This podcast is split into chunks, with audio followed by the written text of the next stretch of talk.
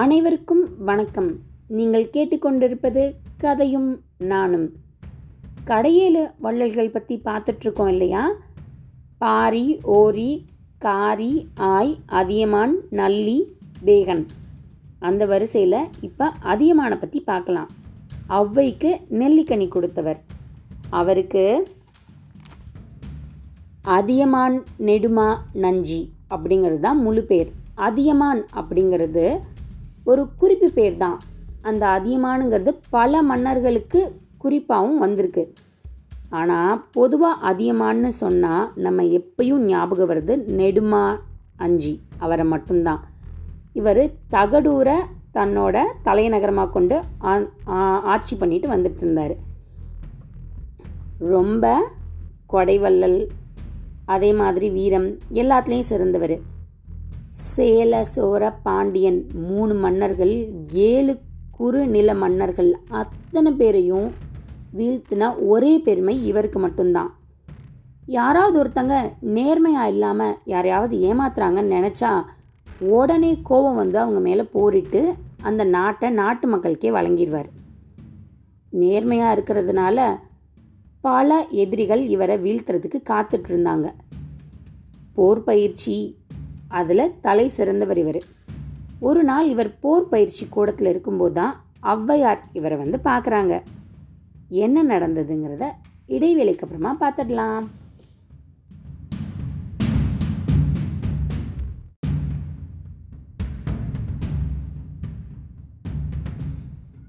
போர் பயிற்சி செஞ்சிட்ருக்கும்போது ஔவையார் வந்து அதியமான் நெடுமா அஞ்சியை பார்க்கறதுக்கு வராங்க.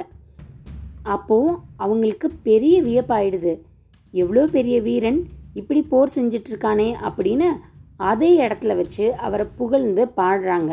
எதுக்கு இணையாக சிவபெருமானுக்கு இணையாக நீ உன்னை நம்பி வந்த மக்களை காப்பாற்றுற அப்படிங்கிற குறிப்பில் பாட்டு பாட ஆரம்பிச்சாங்க.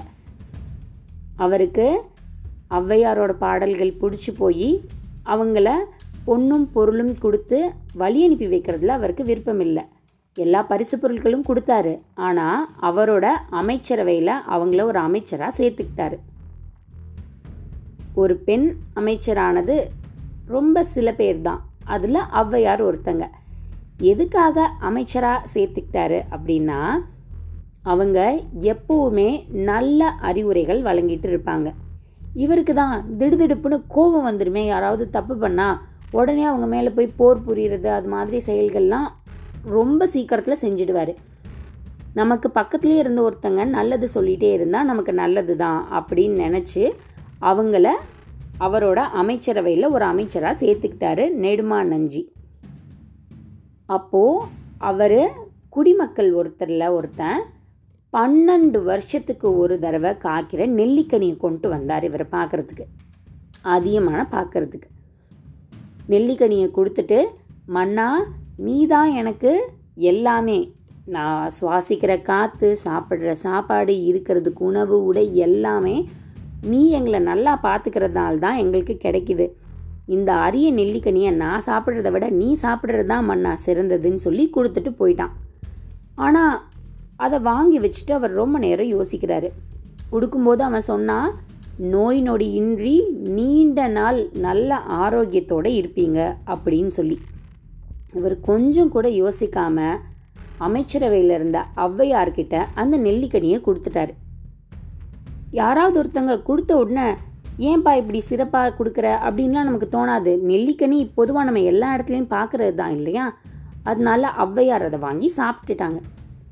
சாப்பிட்டதுக்கு அப்புறம் தான் அவங்க கேட்டாங்க எத்தனையோ நெல்லிக்கனி சுவைச்சிருக்கேனா?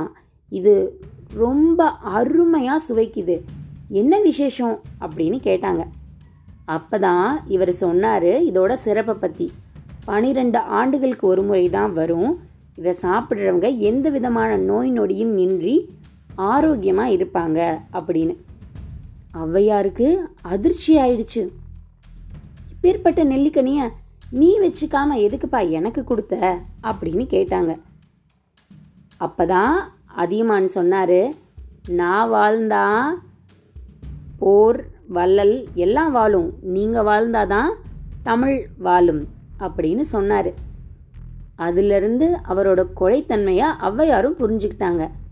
ஏதாவது ஒரு அதிசய பொருள் கிடைக்குதுன்னா அது நமக்கு சொந்தமாக்கிக்கணும்னு தானே எல்லாரும் நினைப்பாங்க. பாரு இவன் அதையே நமக்கு தானமாக வணங்கி வழங்கிட்டான் அப்படின்னு. இதுதான் இவரோட கொடை வள்ளல்ல நம்மளும் இன்னைக்கு வரைக்கும் மறக்காமல் கேட்டுட்ருக்கிற கொடைத்தன்மை. அதுக்கப்புறம் நம்ம நாடுகளில் அங்கங்கே கல் படுக்கை கல்லான ஸ்டூல்ஸ் சேர் அதெல்லாம் நிறையா பார்த்துருக்கோம் இல்லையா? அப்புறம் கரும்பு இதை எல்லாத்தையும் தமிழ்நாட்டுக்கு அறிமுகப்படுத்தினது அதியமான் தான் அதியமானுக்கும் தொண்டைமான் அப்படிங்கிறவருக்கும் சண்டை நடக்கிறதா இருந்தது. இவர் தான் சும்மா இல்லாமல் நல்லதுன்னா உடனே போய் சண்டை போட்டு எல்லாருக்கிட்டேயும் வம்பு வெளுத்து வச்சுருக்காருல்ல. அதை அப்படியும் சொல்லலாம் நேர்மைக்கு போராடினாரும் சொல்லலாம். அதில் கோபமாக இருந்த தொண்டைமான் எப்படா இந்த அதிகமான் சிக்குவான்? நம்ம அவனை போய் போர் புரியலாம் அப்படின்னு காத்துட்டு இருந்தார் அப்போ அமைதி தூதுவராக அதியமான் ஔவையாரை அனுப்புகிறார் ஔவையார் போய் அவங்க ரெண்டு பேருக்கும் சமாதானமாக சண்டை இல்லாமல் பேசி சமரசம் பண்ணி வச்சுட்டாங்க. வரலாற்றுலேயே முதல் முறையாக பெண் தூதுவராக போனது இதுவாக தான் இருக்கும்.